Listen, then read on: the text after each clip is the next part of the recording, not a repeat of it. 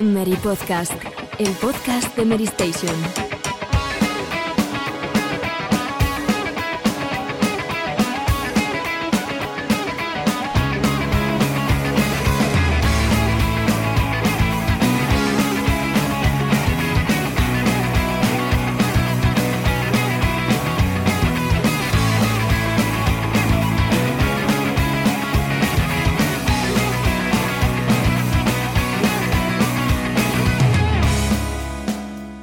Hola, muy buenas a todos, bienvenidos una semana más al Mary Podcast, vuestro encuentro semanal con los videojuegos aquí en Mary Station, en la radio en lata, en una semana marcada por, por esa actualidad que más nos gusta, ¿no? Porque es eh, actualidad interesante, actualidad que suena a nueva generación. Si la semana pasada nuestros compañeros abordaron eh, juegos beat up de, con, motivo del lanzamiento de Street of Rage 4, un, programa que os recomendamos mucho que escuchéis.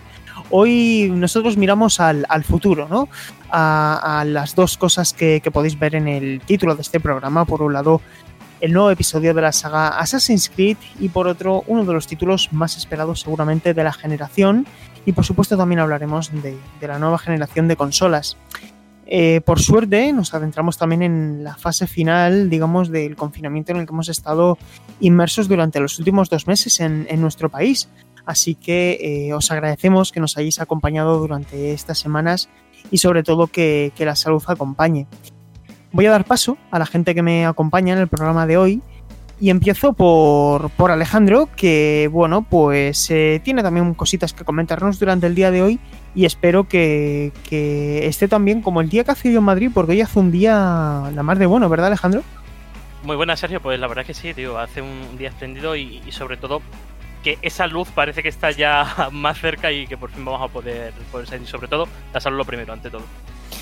Pues sí, seguro que sí, seguro que sí. Y esperamos también que esta horita de radio, pues la, la gente le, venga bien. Y si alguien se tiene ya que reincorporar a su oficina o a sus respectivos trabajos de manera presencial, pues que nos acompañen también a nosotros, ¿no? En esos viajes, que yo creo que no somos pocos los que utilizamos los podcasts para, para el transporte público, etcétera. Y bueno, no sé si Paula también estará deseando hablar de esa nueva entrega de Assassin's Creed. Me consta que sí, pero prefiero que me lo confirme ella misma. Pues así es, Assassin's Creed es una de las sagas que más he disfrutado en mi historia de jugadora, así que tengo muchas ganas de hablar de todas las novedades que conocemos de este Valhalla. Sí, el que no hace falta que me confirme que le gusta mucho esta saga es eh, el analista de las últimas entregas de esta licencia en Mary Station, que es eh, Borja Ruete. ¿Qué tal, Borja? Hola, pues muy bien, aquí otra vez de podcast y desde luego con muchísimas ganas de echarle el guante a Assassin's Creed.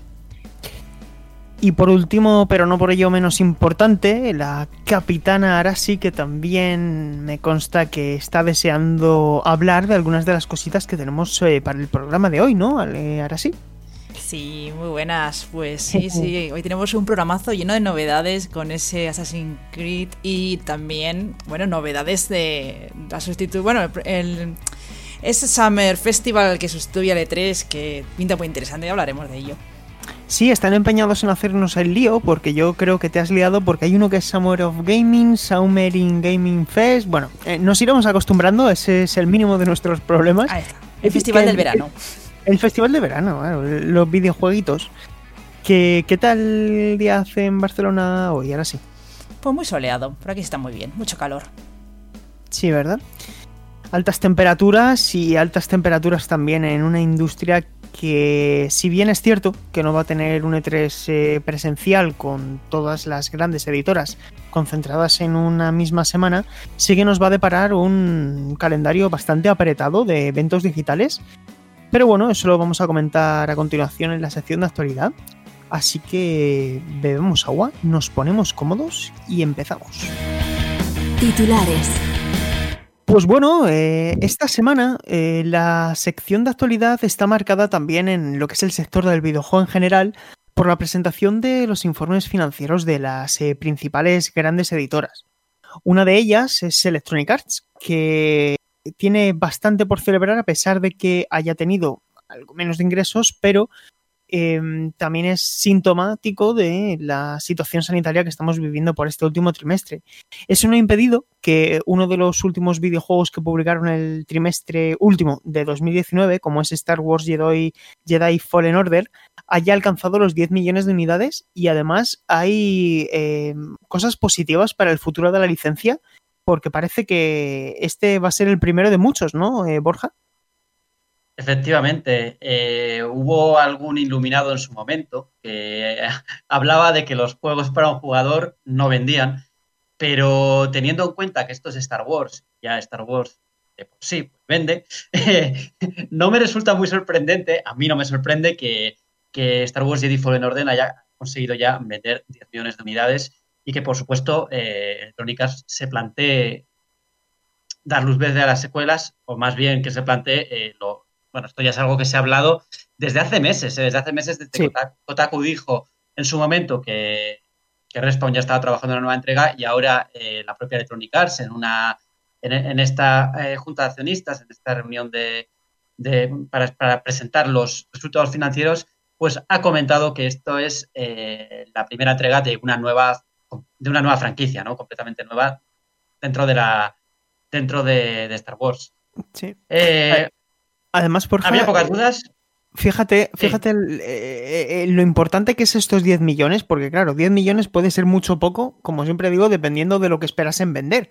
Y es que si nos remontamos antes del lanzamiento, incluso mm. en el último informe financiero del mes de febrero, ellos esperaban vender entre 6 y 8 millones. Es decir, este título ha superado claramente las expectativas que tenía la editora. Sí, de hecho me acuerdo que cuando esto lo comentamos en uno de los en un podcast hace ya bastante tiempo, que Electrónica se sorprendió al principio de, las ventas iniciales, porque fue, uno de los éxitos, eh, sobre todo en venta digital al principio, no sé si recordáis, y ya marcó el camino hacia, hacia, lo, que, lo que ha sido hoy, ¿no? Ya, eh, cabe destacar, asimismo, que Respawn ha actualizado el juego eh, justo hace un par de días, el día de Star Wars, con alguna novedad que otra, como por ejemplo las arenas de combate o nueva partida plus. Y ya, por si eso fuera poco, mm, ya metiéndonos un poco más en lo que es Electronic Arts, también se ha dejado caer que va a haber nuevos juegos en Nintendo Switch. Se habla de una posible remasterización. Yo no sé si nos vamos a meter en la bola de cristal, pero sí que os voy a decir la que me gustaría a mí jugar en Nintendo Switch, que es eh, la trilogía de Mass Effect. Sí, eh, de hecho, eh, y ahora os doy paso, chicos, porque eh, lo que ha venido a decir básicamente Electronic Arts en la presentación de este informe financiero es que tienen varios títulos en desarrollo para Nintendo Switch en, en 2020. Es decir, que en principio los vamos a jugar este año.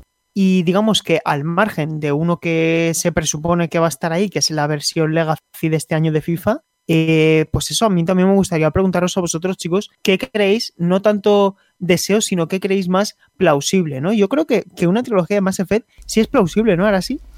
Hombre, la verdad que si no la lanzan ya, están como perdiendo el tiempo, porque BioWare ahora mismo solo tiene en producción ese Dragon Age 4 y creo que yo que un juego como la, la trilogía, o esos tres juegos, porque, claro, puede salir la trilogía remasterizada o puede salir solo el Mass Effect. Yo he leído cosas dispares. Hay gente que dice que seguramente sea el primer Mass Effect y otros que dicen que seguramente la trilogía.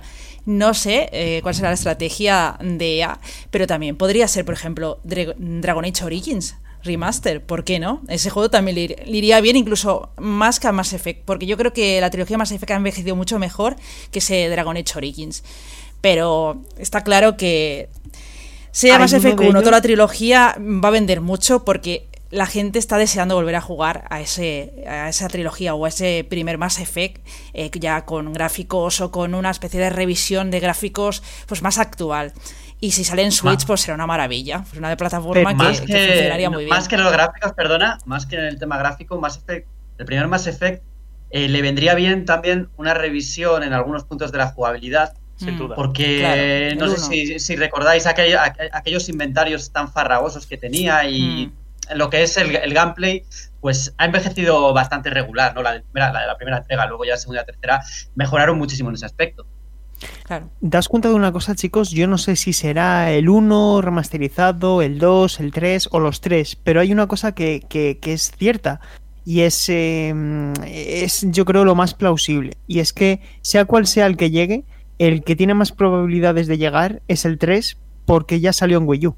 ¿Entendéis? Entonces ese trabajo ya está hecho y por lo tanto eso yo lo veo, vamos, casi cantado porque es que poco tienen que hacer. A nada que tomen la versión que ya hicieron de Wii U, que por cierto es bastante buena, eh, pues eh, no sé, yo creo que puede ser más Effect, pero a mí como vosotros el deseo más me, me, cuadraría que fuera una trilogía como ha hecho 2K con, con, o mejor dicho como va a hacer 2K con Bioshock y con XCOM y, y, y Borderlands. ¿no? Bueno, tú piensas, sí, Sergio, sí. Que, que, si quieren hacer negocio y quieren lanzar entregas, pues como Resident Evil, ¿no? Un remake eh, o remaster por año, mm. pues quizá les sale más a cuenta hasta el próximo Mass Effect, ¿no? Lanzar primero el 1, luego el, el siguiente año el 2, el 3.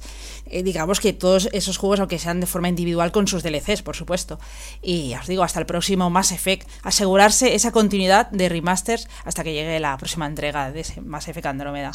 Sí, yo no veo, yo no veo sentido a que saquen una única entrega, que saquen Mass Effect 3 directamente, porque sacarlo suelto, no sé, no tiene sentido, ¿no? Eh, tiene que no, estar no con los anteriores. Tampoco tenía sentido antes... que en Wii U sacaran solamente el 3 y lo hicieron, ¿eh? Ya, ya, puede Pero bueno, sí, lo, pero sí coincido con vosotros. Está, ¿eh? Estaba más cerca del lanzamiento en, de las otras entregas. Sí, sí, sí, pero eh, un último apunte antes de pasar a la siguiente noticia. Aprovechando que hemos hablado de Star Wars, eh, también es importante comentar que Star Wars Battlefront 2 eh, finaliza ya su, su, hoja de ruta de contenidos y ya no se va a actualizar más con, con novedades. Lo que esto puede significar que puede que haya un tercer título en desarrollo, ¿no? Hombre, ¿Quién sabe? ¿Quién sabe? Hombre, con DICE ya apuntando a 2021 con Battlefield, dudo que sí. veamos un Battlefront pronto. Sí, yo creo que tiene más sentido ya estando bien asentada la próxima generación. Yo creo que, como bien decís, el siguiente paso dentro de DICE es, es Battlefield, pero bueno. Eh, dejando ya a un lado eh, Electronic Arts, que en cualquier caso son bastante buenas noticias para la editora, hay... Eh, no dejamos de lado realmente a Electronic Arts porque Geoff Keighley, que digamos ha logrado unificar dentro de un mismo sello muchos de los grandes eventos que se están organizando a, a título individual por las grandes editoras, eh, como digamos disgregado todo el E3 2020, eh, pues este Summer Game Fest ha revelado ya su calendario y su hoja de ruta con los primeros eventos confirmados. Y si queréis repasamos rápidamente, chicos, cómo queda la cosa actualmente para que también la gente pueda tener una fotografía de lo que nos espera en los meses de mayo, junio, julio y agosto, a tenor, o mejor dicho, a expensas de, que se pueda anunciar algo más. En mayo tenemos este Inside the Xbox, el 7 de mayo a las 5 de la tarde, y luego la semana que viene, chicos, el Sunrise número 1, es decir, que yo entiendo que va a haber más de un Sunrise, el 12 de mayo a las 6 de la tarde hora española, donde Geoff Keighley y su equipo darán a conocer el anuncio de un juego sorpresa que aún no conocemos. A partir de ahí eh, llegaremos al mes de junio con el Steam Game Festival Summer Edition del 9 al 14 de junio con los próximos juegos que llegarán a la plataforma de Valve en PC. El día 11 de junio eh, CD Projekt revelará novedades de Cyberpunk 2077, este evento también bajo el amparo de la organización que está haciendo IGN con ese Summer of Gaming. Luego el día 12 de junio a la una de la madrugada eh, hora española, el EA Play 2020, EA Play Live 2020, donde presumiblemente se presentarán las nuevas entregas deportivas, etc. Luego en julio tenemos la Tecnocon, eh, de Digital Extremes con novedades de Warframe, que es una auténtica institución ese juego. Y finalmente en agosto, por ahora, tendremos también el 24 de agosto, lo que supondrá el punto final de este Summer Game Fest, que es el Opening Night Live de la Gamescom con anuncios y novedades. Eh, compañías confirmadas, que todavía han dicho o no que tienen cosas en marcha para este Summer Game Fest, pero que van a estar presentes de alguna manera son 2K, Activision, Bandai Namco, Bethesda, Blizzard, Bungie, CD Projekt, eh, la mencionada Digital Streams, Electronic Arts, Microsoft, Private Division, Riot, Sony, Steam, Square Enix y Warner Bros. ¿Nos falta alguna ahí? Sí. Por ejemplo, Nintendo. Sí, es la que más canta que falta, ¿no? Porque está Xbox, está, no sé, a PlayStation y no está Nintendo. Es curioso. Lo primero que me ha sorprendido de la imagen esta de, este festival es que no estuviera Nintendo. Bueno. ¿Qué, os parece, Alejandro? ¿Qué, crees que, vamos a tener por aquí? ¿Crees que Nintendo va a introducir su eh, Nintendo Direct de, eh, eh, probablemente final de verano en esto o irán por libre? Es que si atendemos a los rumores, la cosa no pinta nada bien para Nintendo. Pero si pienso con la mente fría, algo tiene que tener. O sea, al final, llámalo agosto, julio, necesita mover un poco su mercado de cara a unos seis meses finales de 2020 que no hay prácticamente nada first. O sea, algo tienen que tener para mover catálogo, mover consolas de cara a la campaña navideña. Que pese a que estamos con la crisis del coronavirus, esas ventas necesitan dar ver luz para eh, cerrar el año fiscal. Fuentes bastante fiables, y ahora pregunto a Paula qué opina al respecto. Eh, fuentes bastante fiables apuntan a una celebración espectacular de Nintendo para el 35 aniversario de Mario que llevaría consigo eh, como una especie de recopilación de los grandes éxitos de Mario en tres dimensiones como Mario 64, Sunshine, Galaxy y también un lanzamiento independiente de Super Mario 3D World Deluxe, ese grandísimo título de Wii U. No sé si os gustaría a vosotros algo así, si creéis que Mario puede ser, digamos, el gran eh, salvador de Nintendo para esa segunda mitad de 2020. Y no sé, Paula, si tú crees que Nintendo se puede meter aquí o qué te gustaría ver de su parte. Mm, sí, yo lo veo bastante viable el hecho de que saquen estos remakes, remasters o mm, ya veremos qué etiqueta llevan de la saga Mario, esos títulos tan destacables que hemos disfrutado en otras plataformas como Wii, que vuelvan ahora a Nintendo Switch. Pero no dejarían de ser eh, títulos que ya hemos podido disfrutar en otras plataformas una vez más. Entonces creo que tiene eh, razón Alejandro en el sentido de que deberían sacar una carta nueva, algo realmente destacable y que se lleve toda la atención para esta segunda mitad de año a la que estamos llegando ya y que eso, Nintendo por ahora parece que no tiene tantas propuestas como las otras compañías. Entonces, sí que yo tengo esperanza de que un futuro Nintendo Direct, ya veremos si estará ligado a este Summer Game Fest o irán por libre, eso todavía no tenemos claro. Em, pueden anunciar algo que es sorpresa, que no hay ni rumores al respecto. No sé en qué saga podría estar englobado, tal vez ese The Legend of Zelda Breath of the Wild 2 para finales de año, para principios de 2021, mm, que nos den algo más tangible y digan, bueno, que como lo diseñamos un poco en paralelo con el otro, ya lo tenemos bastante listo, aquí lo tenéis, ¡pum! Eso podría ser para mí una de las cartas más potentes que tuviera ahora mismo Nintendo. Sí, yo sinceramente creo que Zelda, con toda esta situación ya casi seguro que se nos irá a 2021, cuadraría también coincidiendo con el tercer aniversario del primer Breath of the Wild en marzo, pero en cualquier caso, una compañía que sí aparece en esa infografía de, de Summer Game Fest es PlayStation, que todavía no han revelado cuándo anunciarán las novedades eh, equivalentes ¿no? de lo que vamos a ver mañana de Xbox Series X, pero con su propia consola, que por cierto todavía no la hemos visto. Y no sé, Borja, ¿tú cuándo crees que veremos esas próximas informaciones relevantes de PlayStation 5? Pues no lo sé exactamente, eh, evidente, porque no se, ha, no se ha confirmado en ningún momento, pero yo creo que tiene que ser pronto. Eh, no veo no veo a Sony pasando de, de los del próximo mes, ¿no? Sin, anunciar nada. Yo creo que en junio, por lo menos, tiene que haber alguna novedad de, PlayStation 5, sobre todo porque eh, Xbox eh, va, va, a realizar eventos mensuales y va a seguir dando su información, ¿no? Su dosis de información. Sí. Y ya, ya es momento de, por lo menos, de enseñarla, ¿no? De enseñar la consola o, en cualquier caso, de, aclarar ciertos aspectos, como, por ejemplo, eh, el tema de lo que tiene Xbox Series X, que es el Smart eh, Delivery. que permite mejorar los juegos en Xbox, juegos de actual generación, en Xbox Series X, con eh, de forma gratuita, ¿no? Eso es algo que eh, yo por lo menos quiero saber mm, cuanto antes, porque si ahora compro una versión de un juego multiplataforma, quiero saber si voy a tener la oportunidad ¿no? de, verlo mejorado. ¿no? Hablo, por ejemplo, de Cyberpunk 2077, que yo creo que finalmente será así en el caso de, Sony también, ¿eh? porque sería un poco dispararse en el pie.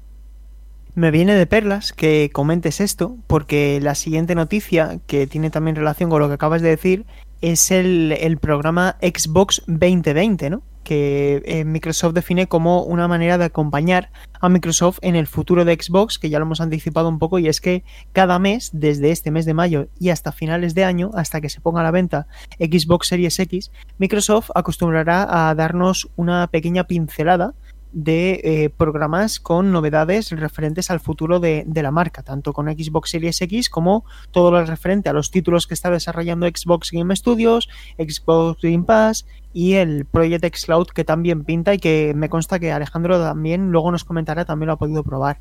Entonces, eh, ¿qué sabemos de, de, este Xbox 2020? Pues bueno, que este próximo 7 de mayo tendremos el primer eh, programa dentro de esta, de esta serie de, eventos con un Inside Xbox 7 de mayo. Em, eh, 5 de la tarde hora española que ya podréis saber qué ha dado de sí cuando estéis escuchando este programa y eh, hay una cosa interesante también como que comentabas Borja y es que en este primer eh, Inside Xbox, aparte de, ver los primeros títulos third party de, de, Xbox Series X y gameplays, etcétera, también van a hablar de Smart Delivery, que por si a alguien no le ha quedado del todo claro, es básicamente una función que te permite acceder a la mejor versión de la consola que estés utilizando dentro del ecosistema Xbox. Esto se entiende muy bien poniendo ejemplos. Eh, lo primero que hay que dejar claro es que el Smart Delivery se va a aplicar a todos los títulos first party de Microsoft, no así con los títulos third party, salvo que las editoras decidan voluntariamente acogerse a ello. ¿Qué compañías han dicho ya que sí? Pues por un lado, eh, CD Projekt, como bien decías, Borja, con Cyberpunk 2077 y Ubisoft también.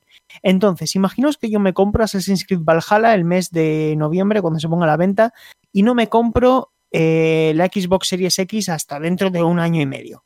Pues bueno, cuando yo meta mi disco de Assassin's Creed Valhalla en Xbox Series X, no jugaré la, la, versión de Xbox One con un parche, sino que directamente jugaré la versión nativa de Xbox Series X porque eh, el Smart Delivery entiende que tú tienes que jugar la mejor versión y pasar por caja una sola vez. Entonces, ¿hará esto PlayStation? No lo sabemos. No sabemos si cuando salga de las Tofas parte 2 versión no sé qué, jugaremos en PlayStation 5 la versión de Play 4 o si directamente descargaremos la versión de PlayStation 5.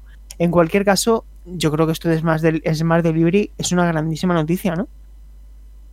Sin duda, y, y, y, sobre todo porque en la presente generación ya vimos al, al, comienzo que había un intento por parte de las compañías de facilitar esa transición a la nueva generación, y sin embargo aquí, a las puertas de Series X PlayStation 5, vemos que, bueno, vale, tienes tu copia y vamos a hacer que por lo menos en Series X, con esta opción de Smart Delivery, puedas acogerte a esa nueva generación sin coste adicional. A mí parece de locos. O sea, eh, al final estás haciendo una política que sigue esa tendencia hacia el usuario que comenzó Microsoft desde, desde la entrada de Phil Spencer. Un nuevo paso que, como siempre, va, va a favor de, nosotros. Sí, además, uh, Borja, eh, decías algo interesante que es a nosotros incluso a nivel de, de usuario, a mí me parece mucho más seductor, mucho más atractivo saber que, por ejemplo, un caso que ya tenemos confirmado, como son ese Cyberpunk 2077 y Assassin's Creed Valhalla, saber que cuando lo compro en el ecosistema de Xbox no lo tengo solo una vez, sino que lo tengo en todas las consolas. Si esto no lo confirma PlayStation para sus plataformas domésticas, yo seguramente no me compraré Cyberpunk en PlayStation 4, sino que me lo compraré en Xbox sabiendo que lo tengo en las dos consolas, ¿no? Es que es como, es, al final es, es, lo que bien apuntabas tú cuando hablábamos el otro día, Borja, que, que es que mmm, Sony se ve como en parte obligada, entre comillas, a hacerlo, ¿no?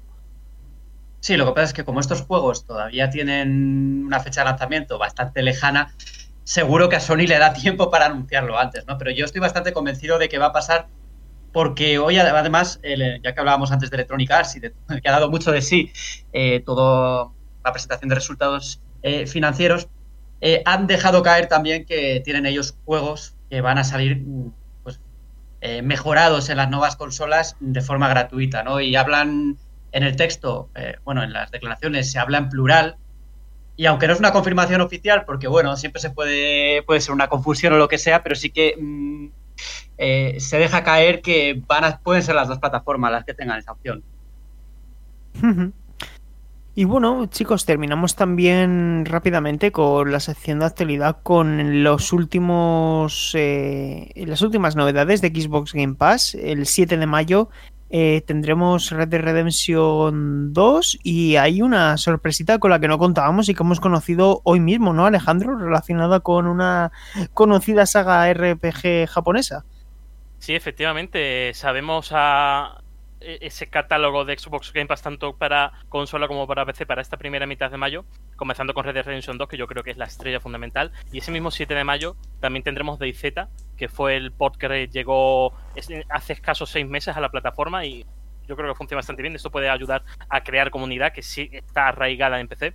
Luego, un poco más eh, alejado, el 14 de mayo, tenemos ese juego que comentaba, Final Fantasy IX, que es el, la remasterización que se lanzó en Steam, perfectas funcionalidades en Xbox, con mando, etcétera, etcétera. Y ya por último, para acabar, Fracture Minds, que es un pequeño jueguito indie que llegará el próximo 19 de mayo. Para PC, si no nos olvidamos, no hay fecha ni para Final Fantasy IX ni para Endless Legend, pero sí lo hay para la edición de la Master Chief Collection de Halo 2, que llegará el próximo 12 de mayo. Muy bien.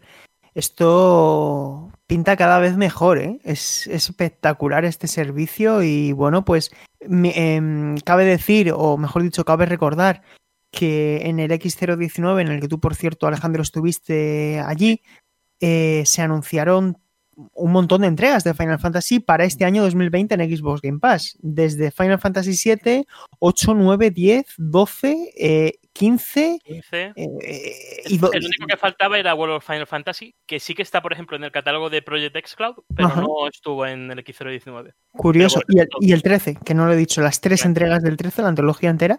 Así que bueno, pues eh, esto pinta muy, muy bien. Y bueno, chicos, terminamos así con la actualidad. Dejamos, eh, dejamos el panorama de, de la actualidad de, de, lo que está por venir en los servicios y la nueva generación. Y vamos a la época vikinga, porque Ubisoft eh, parece que, que, tiene algo gordo entre manos. A debate. Pues bueno, eh, fue la noticia, la gran noticia de la pasada semana y a medida que van pasando los días vamos conociendo más y más información acerca del título. De hecho, tengo aquí desglosada toda la información que hemos ido ocurriendo desde la sección de actualidad de Meristation estos últimos días y esto es un no parar. Pero pongámonos en antecedentes y me gustaría dar paso a, como decía, al analista de la franquicia en estas últimas entregas en Meristation para que nos cuente un poco eh, qué es Assassin's Creed Valhalla, en qué plataformas lo podemos esperar y a grandes rasgos qué es lo que quiere hacer y en qué es diferencial esta entrega respecto a las otras. Assassin's Creed Valhalla, Borja. Assassin's Creed Valhalla es, eh, pues, eh, digamos, el paso lógico después de Assassin's Creed Origins y de Assassin's Creed eh, Odyssey, es decir, sigue profundizando en lo que es su faceta de RPG, pero con algunos cambios bastante importantes con respecto a, la anterior entrega. Está confirmado para, esta generación y para la siguiente, es decir, PC, PlayStation 4, Xbox One, PlayStation 5, Xbox Series X y Google Stadia. Y si os parece, empezamos un poco con lo que es la ambientación. Correcto. es siempre lo que llama al principio la atención. Efectivamente, eh, todos los rumores sobre, sobre los vikingos eran ciertos, los rumores o las filtraciones. Eh, estamos en el siglo después de Cristo, en Noruega, momento en el que Eivor, que es el protagonista, ya hablaremos de que eh, tanto el personaje femenino como el personaje masculino es canon, es decir, aquí ya no hay diferencia de nada, tiene el mismo nombre y todo, solo lo único que cambia es el, la skin, por así decirlo. Y después de muchas, muchas guerras, eh, deciden eh, salir de Noruega y dirigirse a Inglaterra con sus barcos y se encuentran con qué? Con más guerras, por supuesto. Porque Alfredo el Grande, que es el rey, uno de los reyes cristianos de la época, eh, quiere afianzar su posición y declara la guerra a los recién llegados. hay, una, mm, hay una gran novedad jugable en, eh, Borja y vamos hablando ya del, aspecto, del aspecto más jugable que son los asentamientos, ¿no? Algo que nos recuerda un poco a los campamentos de Red Dead Redemption 2. Es un título que apunta a ser muy muy grande y que como bien decías eh, va a seguir la estela de ese acción RPG con un enorme mundo abierto, con muchas tareas secundarias, pero que también parece que van a poner un gran énfasis en la narrativa, ¿no? Sí, bueno, esto es algo que ya han hecho los dos anteriores juegos.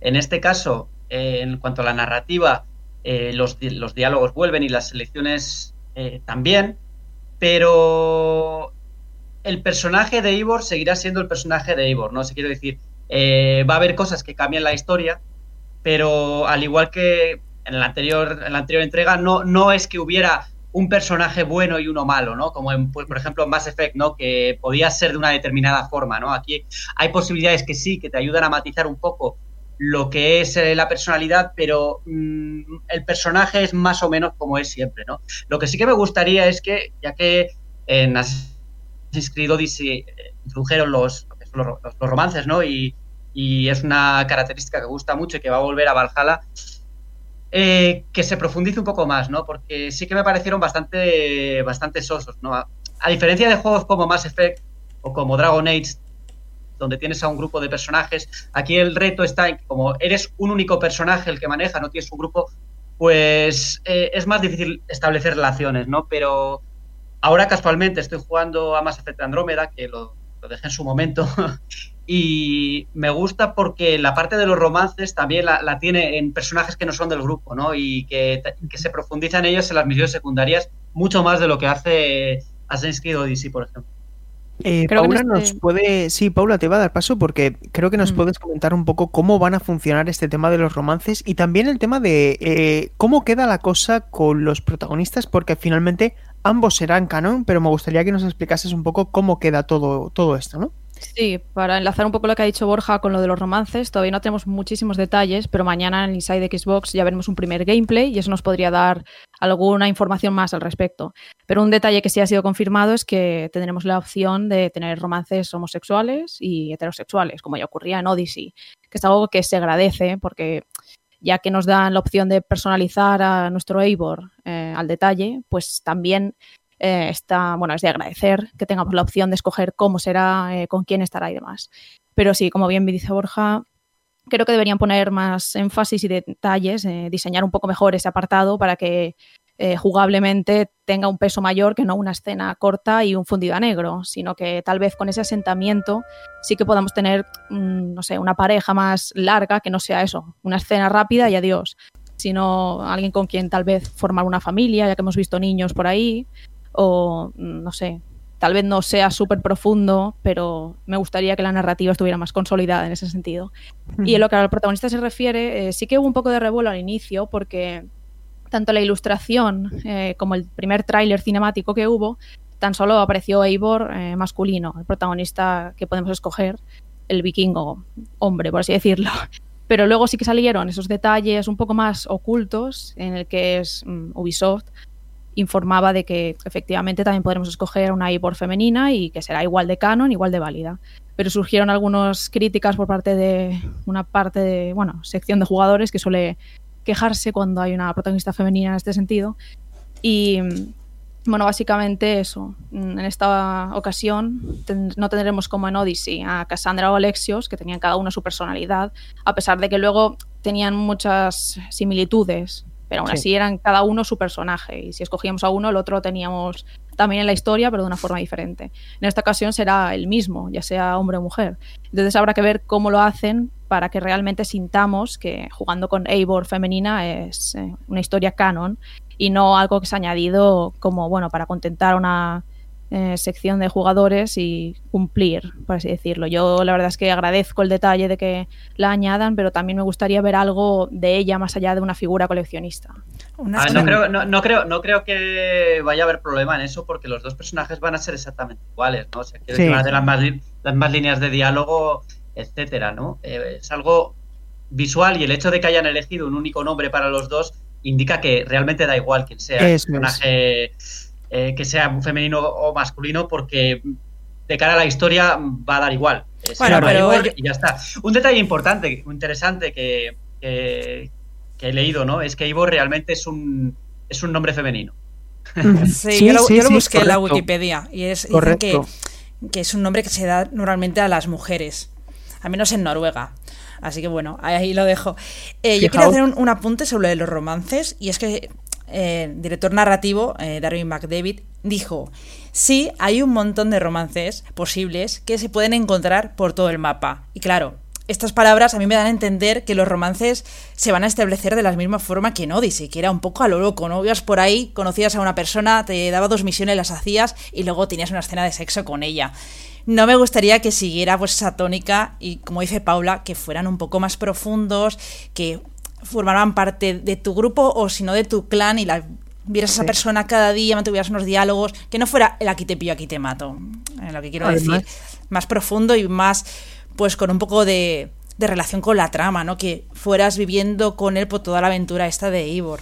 Además, tiene la oportunidad de, desarrollar las relaciones interpersonales con otros personajes susceptibles a ser eh, pareja a través de los asentamientos, como ya sucedía en Red Dead Redemption 2, aunque en ese caso no los hubiera, ¿no? Es decir, que la gente con la que convives se pueda establecer una relación que sea, digamos, coherente y cohesionada con el paso del tiempo y a partir de ahí puedan hacer todo esto. Y un último apunte sobre la personalización.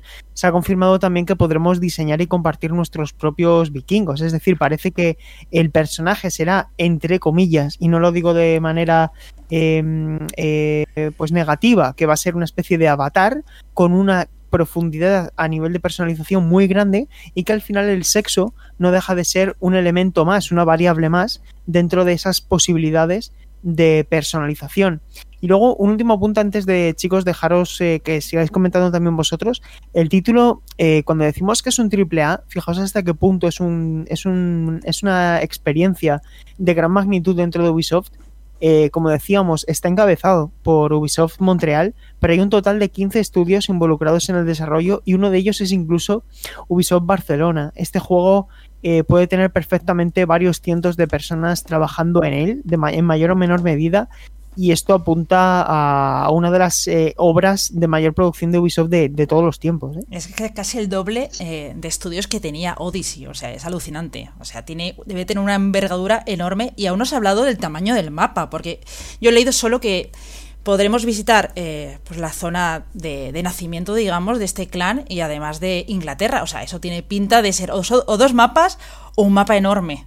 o sea que ya era bastante grande el Odyssey, que al verlo yo a mí me abrumó muchísimo el de Odyssey y me costó mm, tela marinera visitar todas las ubicaciones y, y desbloquearlas. O sea que este tiene pinta de ser más abrumador aún. Un detalle, otro detalle importante es que, a diferencia de Assassin's Creed Origins y Assassin's Creed Odyssey, desaparece el sistema de niveles numéricos. Eso es. Esto sí. Eh, se va a sustituir por eh, habilidades que vas a ir desbloqueando y el poder se va a determinar en función del equipamiento, de, de las habilidades que tengas, etcétera, etcétera. Pero no va a haber niveles como los anteriores. Ah. O sea, va a ser un poco como Zelda, ¿no? Que el Link tampoco tiene niveles y al final le, equipas armaduras de mayor o, nivel, o menor nivel, ¿no? O sea, es curioso. Sí, la aproximación es, un, similar a la de Breath of the Wild, ¿no? De romper mm. la barrera de nivel y seas tú como quieres, el, elegir cómo quieres abrazar el mundo abierto. Pero también una cosa, un aspecto jugable que me emociona como jugador de la saga, y es que vuelve el sigilo social, ¿no? Que eh, tanto Origins como Odyssey proponían un sigilo más de entorno, más de adaptarte a ese pequeño nivel incrustado en el mundo abierto y ir eliminando poco a poco tus enemigos. Y aquí, sin embargo, nos volvemos a mimetizar con los personajes, con los ciudadanos, algo que ya se veía desde la primera entrega, pero que fue desapareciendo poco a poco hasta, bueno, hasta estos últimos eh, juegos RPG. Habrá que ver cómo lo integran, porque en algunas entregas el sistema no funcionaba demasiado bien. Yo recuerdo con horror aquellos momentos en los que tenías que espiar conversaciones y te tenías que mimetizar con la gente, pero, pero estando en una franja concreta del escenario y era muy farragoso, era muy farragoso. Creo que el último juego que utilizó ese sistema ya fue antes de Origins, efectivamente. El 4. Pero si lo, lo aplican como van a hacerlo, que lo replanteen un poco. Sí, sí, porque además es que en, los clásicos eh, se formaban grupos de cuatro personajes y tú te ponías en el medio y ellos hablaban a su rollo y tú estabas ahí espiando la conversación del lado. No, la verdad es que... O, en el banco más, disimulado imposible del banco, ¿eh? Sí, sí, en el banco. Estando ciudadanos normales y uno con la capucha y la espada en el medio. a mí me gustaría preguntaros... la primera... Eh, perdona, en la primera entrega sí que sí que quedaba bien cuando estabas con los, con los religiosos, ¿no? Que ibas ahí muy camuflado, pero de otra manera.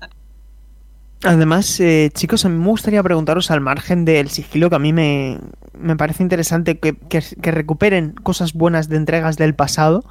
Eh, también me gustaría preguntaros si esperáis algún tipo de novedad en, en el plano del combate, ¿no? Porque vimos en una interesante entrevista que publicaron los compañeros del país acerca de, de que te podías incluso poner un escudo en cada brazo, ¿no? Y que, que- también van a dar muchas facilidades para que puedas personalizar el estilo de combate que, que más te guste dependiendo de cómo quieras hacerlo, ¿no? ¿Cómo creéis que van a avanzar a este respecto? ¿Aprovecharán eh, las armas de la época? No sé cómo, cómo creéis que lo pueden hacer para, para mejorar lo que vimos en, en Odyssey.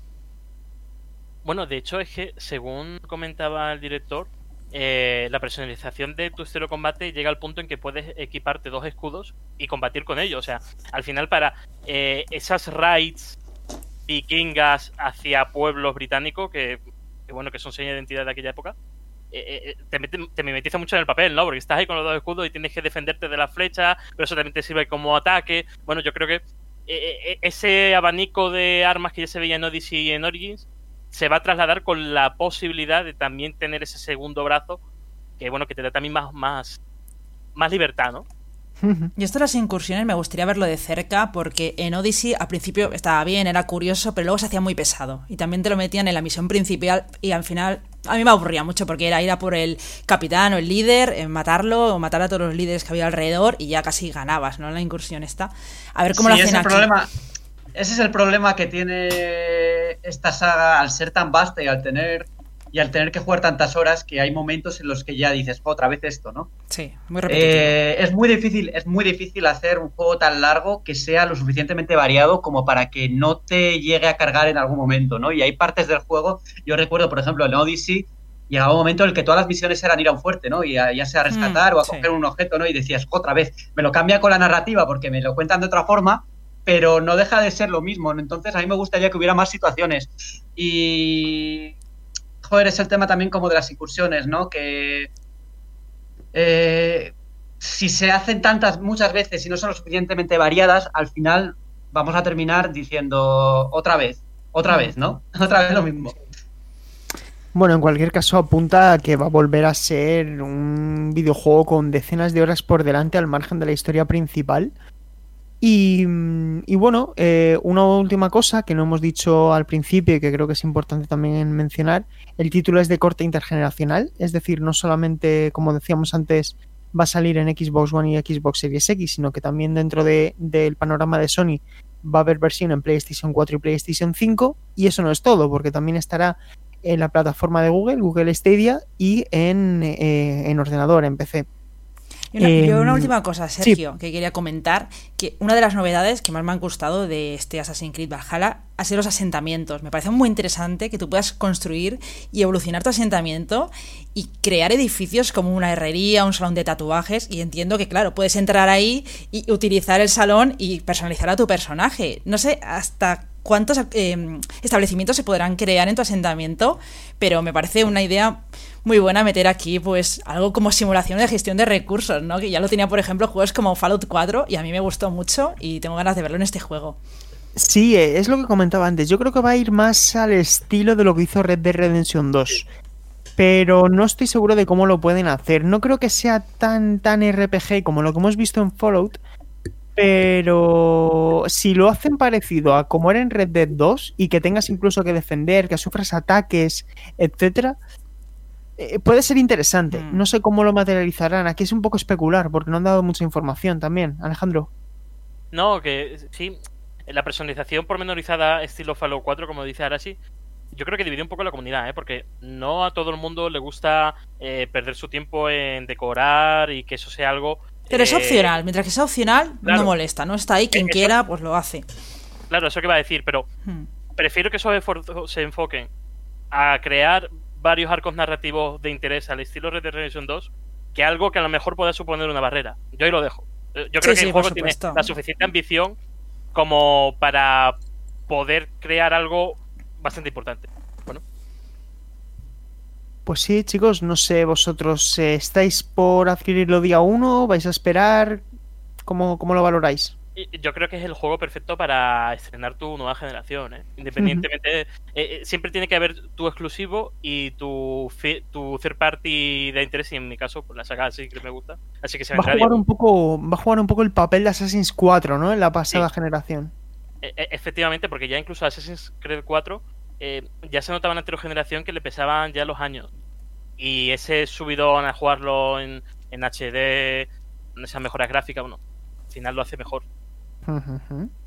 Muy bien, pues esto es un poco todo eh, de Assassin's Creed, todo lo que sabemos por ahora, porque cuando estéis escuchando el programa probablemente ya hayamos visto eh, gameplay en ese Inside Xbox que comentaremos, por supuesto, en el, en el siguiente episodio de- del Meri Podcast. Y hay una última, hay una última gran novedad en el, en el apartado de actualidad que nos sirve también para, para tratar el siguiente bloque, y es que The Last of Us Parte 2 eh, ha terminado ya su desarrollo, de hecho está ya en fase Gold. Eh, Neil Druckmann comentaba que daba igual lo que hubiéramos visto o lo que nos hubiesen contado a tenor de esas filtraciones que han aparecido con material gráfico incluso a través de las redes, que lo que importaba es cómo nos lo iban a contar ellos, ¿no? Y nos alentaba a que nadie, pues bueno, que nadie cancelase la reserva, que lo jugáramos y que nos esperásemos a ese 19 de junio cuando se pone a la, a la venta finalmente esta secuela del título de Naughty Dog. Y hoy a las 4 de la tarde, el día que estamos grabando, se ha publicado un último tráiler en castellano que evidentemente vamos a comentar lo que hemos visto en ese tráiler. Lo digo porque la gente que no quiera ver el tráiler, etcétera, aquí no se van a comentar spoilers, pero sí vamos a hablar de lo que hemos visto en ese tráiler. Así que os traslado la pregunta a vosotros en primer lugar. Eh, Borja, por ejemplo, empiezo por ti. ¿Qué te ha parecido ese tráiler eh, de, de The Last of Us parte 2? Voy a confesar algo. No lo has No lo he visto. Pero una cosa, no lo has visto no porque quieres No llegar lo he visto, no lo he visto porque no quiero. Y porque Vale, ha tenido, vale, he tenido vale. la suerte. He, he tenido la suerte de que en el momento en que yo tenía que dar esa noticia, eh, tenía otra tarea y no la he tenido que dar, así que he aprovechado para no verla.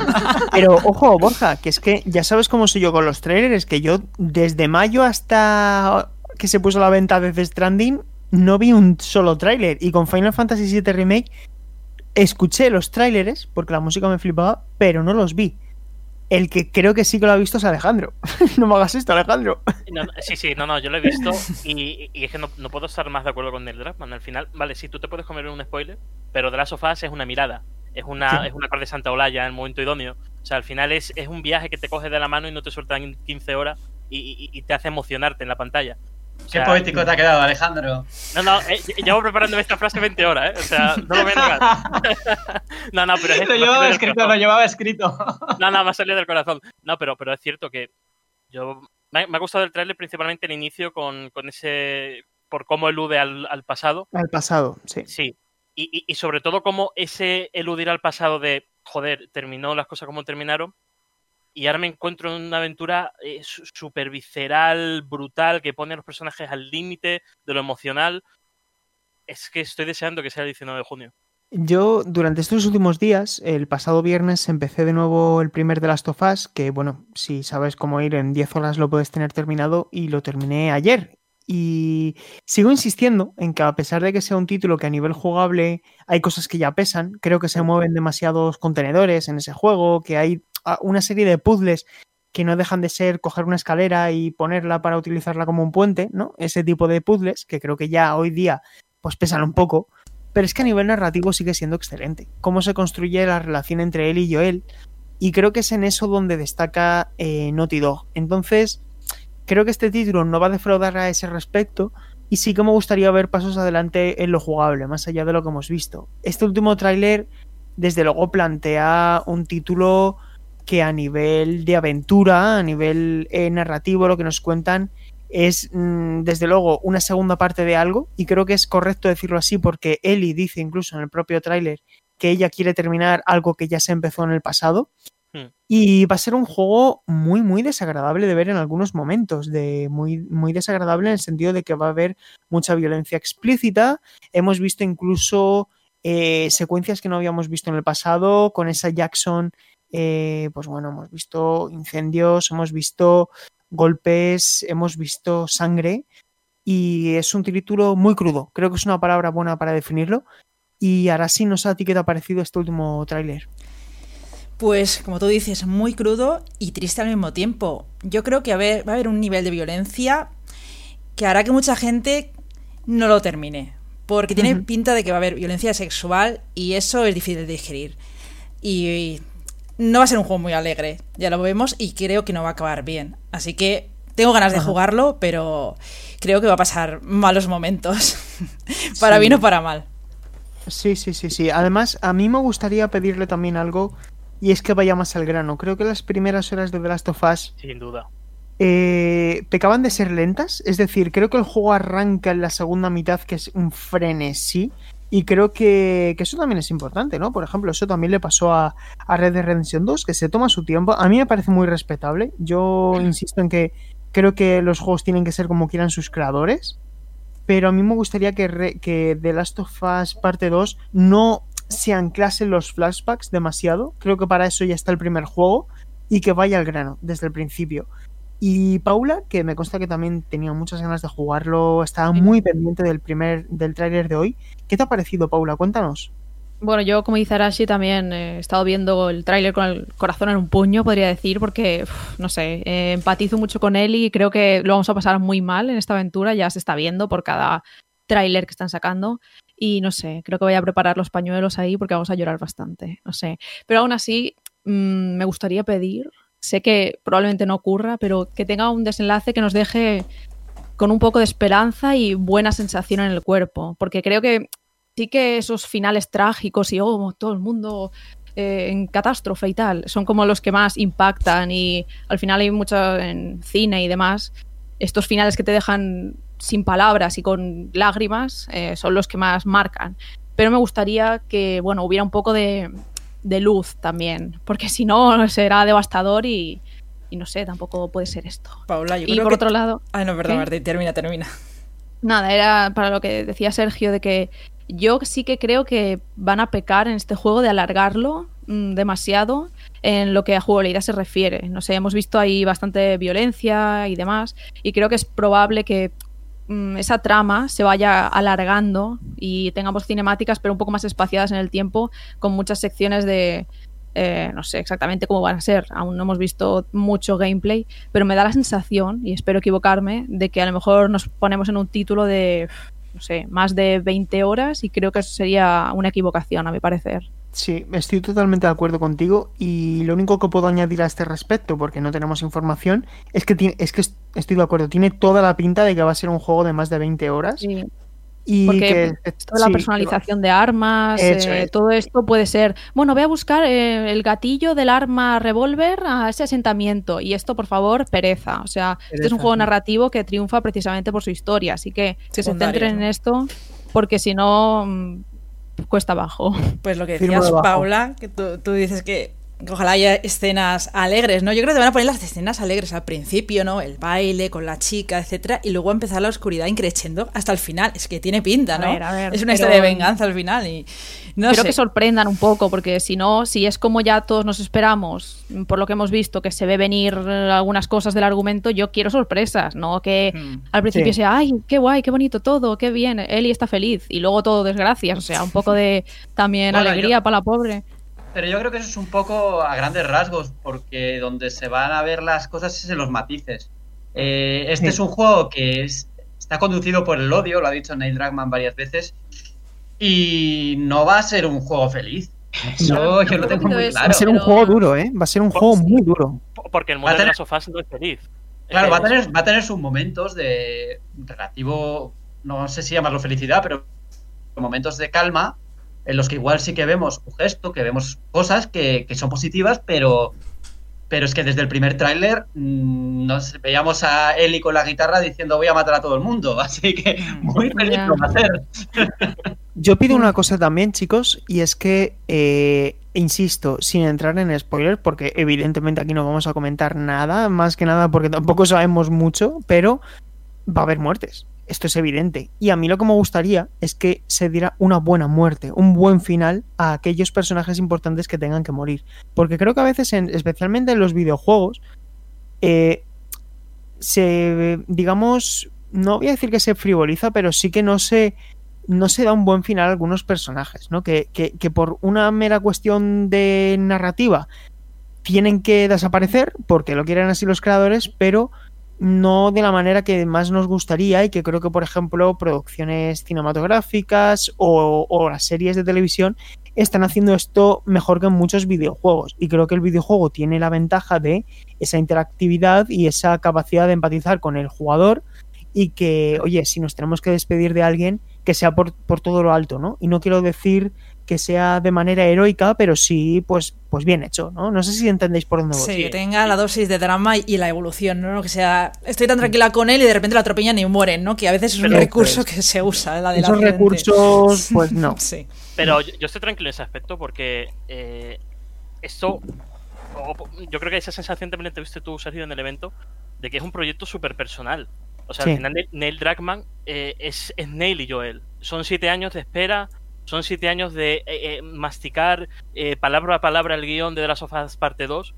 Yo en ese sentido, en el tratamiento de esos personajes y si hay un final cerrado, yo creo que no dudo en el tratamiento. No, es que ya ha demostrado Neil Druckmann como, co- como, como es en el arte narrativo. Y no solamente con The Last of Us, también con Uncharted 4. Al Sí. final, yo creo que en ese sentido es en el campo más tranquilo en el que me encuentro. Hombre, esto que dices de Uncharted 4 es una bombona de oxígeno para confiar en que así sea, porque yo creo que Uncharted 4, Uncharted 4 podía terminar de muchas maneras y lo hace yo creo que de una manera sobresaliente.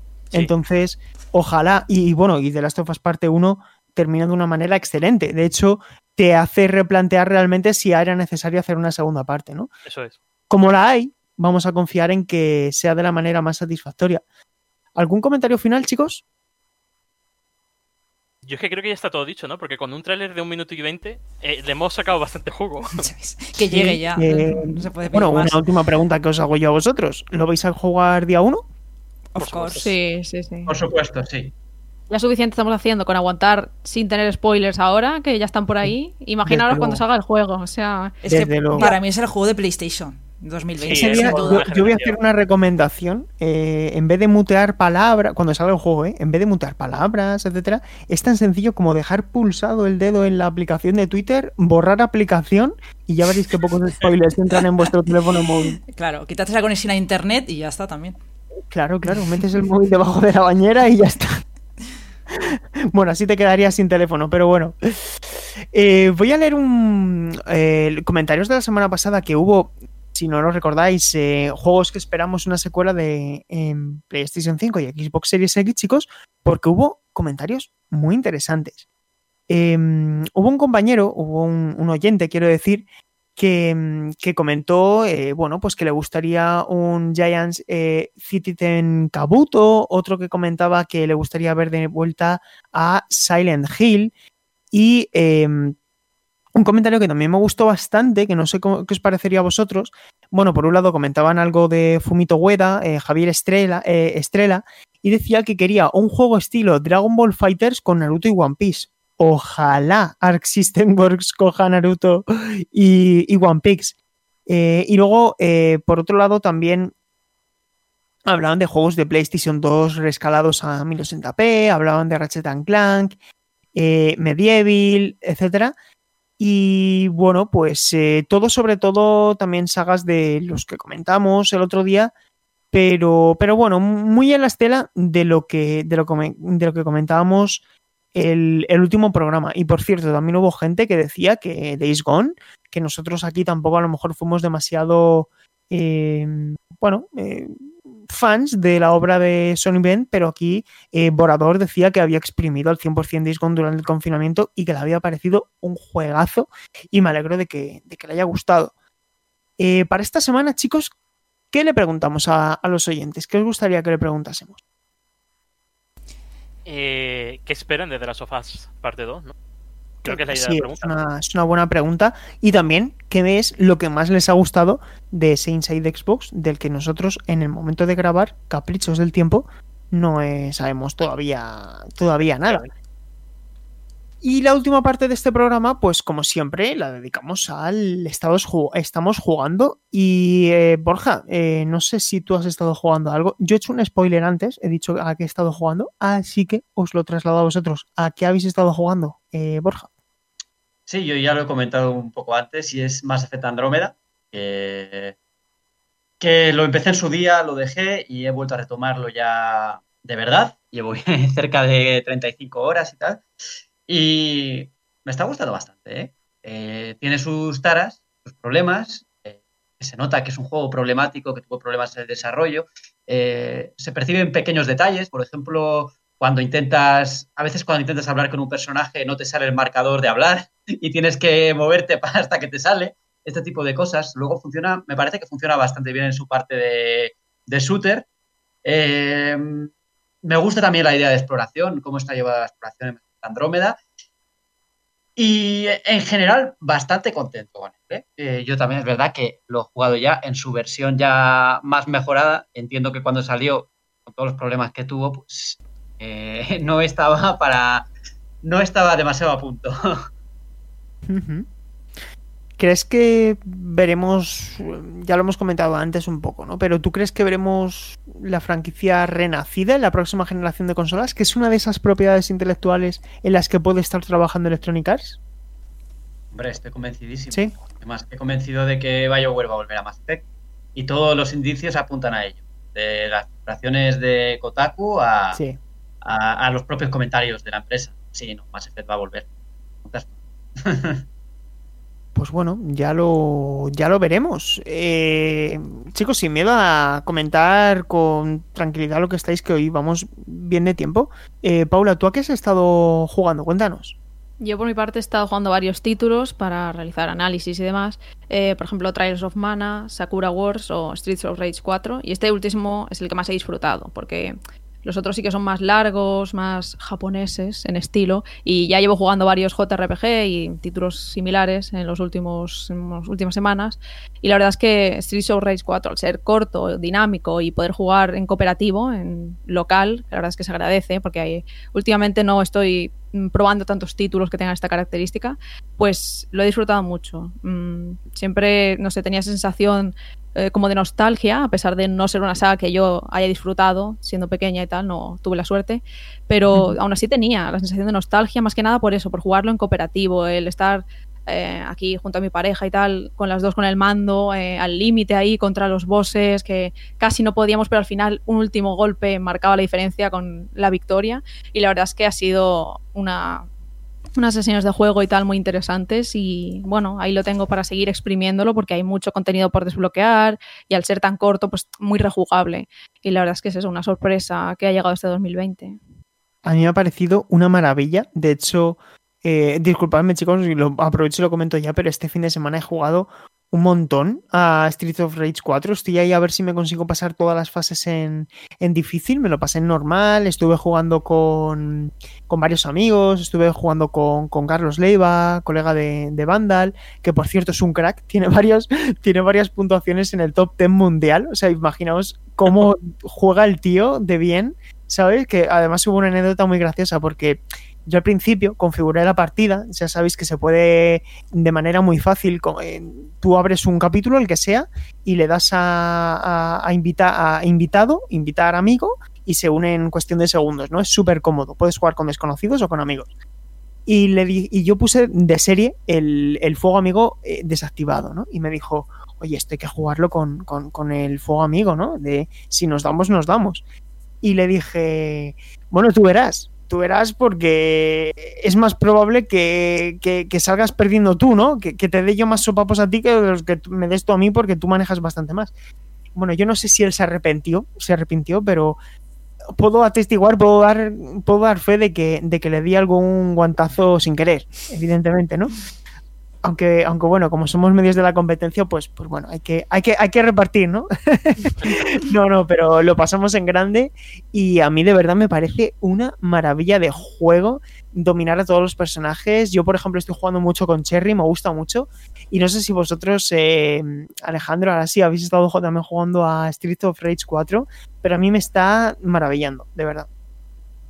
Sí, yo lo, yo lo he probado, ¿eh? no, no me lo he terminado, pero yo creo que es la demostración de cómo traer de vuelta un clásico Desde con luego. cosas modernas, pero es con sabor a clásico, ¿no? A mí Me, parece genial. Y de hecho lo pude probar en el X019 y es que se veía que era de los mejores del stand de Xbox ID. O sea, es, e, e, el trabajo de Dotemu ha sido fantástico. Sí. Que le den todas las licencias de Sega a este estudio. Eh, Sí. Ahora sí. ¿Tú has jugado a Street of Rage 4? Sí, sí, sí. Tuve, bueno, en su época la oportunidad de jugar a la trilogía y he jugado a este 4 en Switch y me parece un homenaje fantástico a la trilogía y es un juego súper divertidísimo aunque no hayas jugado a, las- a los antiguos.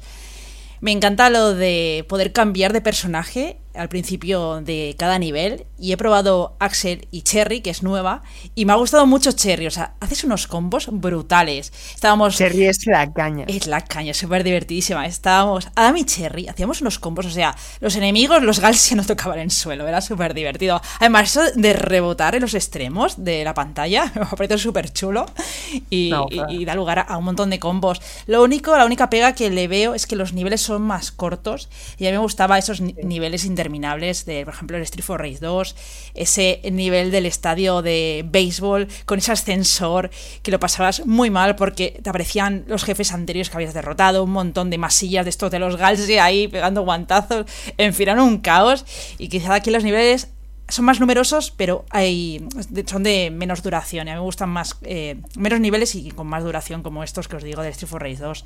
Pero bueno, que es un juego eh, brutal y estoy deseando pues darle una segunda vuelta. Sí, a mí, fíjate, a mí lo único que me han fallado es un poquito algunos jefes que Hmm. no me han convencido dema- demasiado, pero creo que es un aspecto completamente subjetivo porque me consta que hay gente a la que le han gustado mucho. Pero, pero bueno, y a mí, por- sin, sin embargo, la banda sonora que se ha criticado un poco, a mí me, me ha, me ha gustado mucho, ¿no? Sin embargo, me ha gustado un montón. Es Pero- que pero es bueno, no difícil. cabe ¿eh? duda- Es difícil luchar Sí. contra las originales, o sea, las de la Pero trilogía cuenta, original y de lo, comentabas tú ahora sí por el canal interno de Mary, que al final llevamos 20 años escuchando la del 2 y esta la llevamos escuchando dos semanas, ¿no? Por así decirlo. Y Exactamente. claro, no se pueden valorar al mismo tiempo el pozo que va a dejar esta banda sonora hasta que no pase un tiempo, ¿no? Eh, esto pasa en realidad con todas las bandas sonoras. Al final es el tiempo la que las pone en, en su lugar, pero, Exacto. Pero bueno, eh, hay que celebrarlo, ¿no? Que haya llegado este título. Y, y, bueno, Alejandro, ¿a qué más has, has estado jugando? Que faltas tú. Sí, la, la pasada semana terminé Trials of Mana. Eh, la verdad, con, con sensación regular. Sí. Ya lo, lo- lo hemos comentado fuera de micrófono, Sergio, y creo que a partir del capítulo 4 el juego se hace bastante bola. Eh, tiene ese mal endémico del género en los años 90 de meterte varios boss rush seguidos. Y la verdad es que no, no, no me ha gustado mucho cómo finaliza. Yo creo que incluso con una perspectiva 2D hubiera encajado mejor este remake que, que hacerlo completamente 3D, ¿no? Es demasiado homenaje, Alejandro, porque es un juego, como hablábamos, en dos dimensiones, hecho en tres dimensiones. Y al final es simplemente la misma estructura de ir a este pueblo, el pueblo del desierto, el pueblo de la nieve, eh, ir a la cantina, coger las nuevas armas, sustituirlas, ir al sitio, acabar con limpiar todas las zonas y jefe. Y claro, eso funcionaba muy bien en su momento, pero creo que se han pasado de, de que le falta ese alma que sí tiene, sin embargo, la excelente obra, obra de Super Nintendo. Sí. Y, sí, ¿no? sobre todo y bueno, que siempre te marcan lo que tienes que hacer. Eso es algo Sí. que, me saca de quicio porque es muy level 5 en ese sentido. Claro, e- e- es que en el original tú hablabas con los personajes del pueblo y por lo menos más o menos te hacías una idea, pero es que aquí sigues la estrella y, y la verdad es que no, no, no me ha gustado eso. Ya por cerrar, ¿eh? Eh, Sí, estoy jugando a World of Final Fantasy con ahora que tengo Project X Cloud, que la, yo creo que la semana que viene ya haremos un reportaje extenso sobre esa primera semana con, con el programa. Eh, la verdad es que me ha sorprendido, llevo como 3-4 horas, pero es como volver a, los Final Fantasy clásicos y desde una perspectiva moderna, ¿no? Eh, es como una mezcla de Pokémon porque tú puedes capturar a los enemigos y añadirlos a tu especie de, de caja semántica o algo así se llama, en donde tienes como una torre, como los personajes son chibi, puedes elegir el personaje que tienes debajo y el personaje que tienes arriba y se van mezclando las habilidades, hay una, un sistema de sinergia que funciona bastante bien. Me ha sorprendido, el combate por turno. La verdad es que me, me, está sirviendo para demostrar que Project X Cloud, incluso con sus problemas ahora en versión beta, eh, para RPGs de ritmo lento funciona de maravilla. Muy bien. Sí, sí, sí, sí. A mí también me habían hablado de bien de World of eh, Final Fantasy, no lo he jugado todavía. eh, pero, pero lo haré, sobre todo si finalmente llega mm, al, al pass, ¿no? Después del, del Xcloud. Eh, ahora sí, también nos decías que habías jugado a otra cosa y no te habíamos dejado decirla. Cuéntanos. Sí, me habéis liado con Street for Rage. Bueno, pues también he jugado al Graveyard Keeper, que es un Stardew Valley, pero en vez de granja llevamos un fantástico cementerio.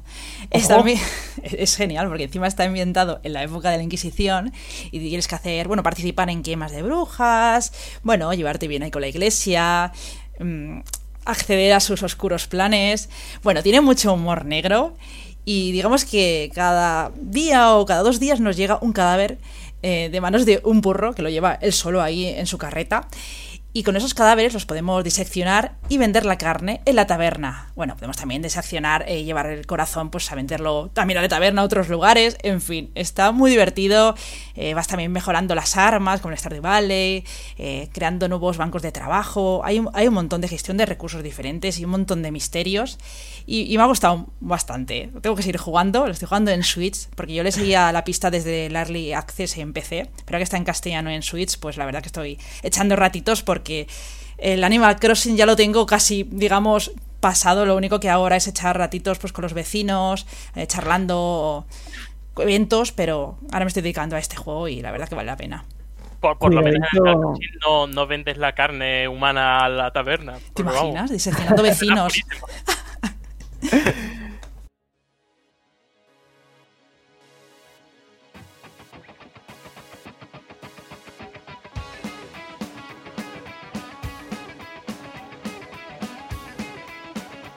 Muy bien. Pues bueno, chicos, yo creo que el programa de hoy ha sido por lo menos completo. Hemos hablado de juegos muy interesantes y de títulos que formarán parte de la actualidad del videojuego de una manera casi, vamos, infranqueable durante los eh, próximos meses. Así que bueno, esperamos que, hayáis disfrutado. De verdad, gracias por habernos acompañado. Esperamos de veras que tanto vosotros como vuestros familiares estéis todos bien y que poco a poco vayamos eh, volviendo a esa nueva normalidad eh, y que todos pongamos de nuestra parte y seamos responsables con lo que nos digan las autoridades sanitarias. Y bueno, pues que el videojuego siga siendo ¿no? esa compañía eh, pues tan fiel y tan leal ¿no? a, todos nosotros. Os recordamos que podéis escucharnos en YouTube, en Evox, en Spotify y en Apple Podcast. Y que, como siempre, en dos semanas nos volvemos a escuchar por aquí para hablar de, de, bueno, pues de lo que sea que nos sorprenda la industria, porque todos los días pasan cosas nuevas, todos los días pasan cosas interesantes, y eso es un poco también lo que nos une y lo que nos invita a seguir enamorados de este, de este mundillo.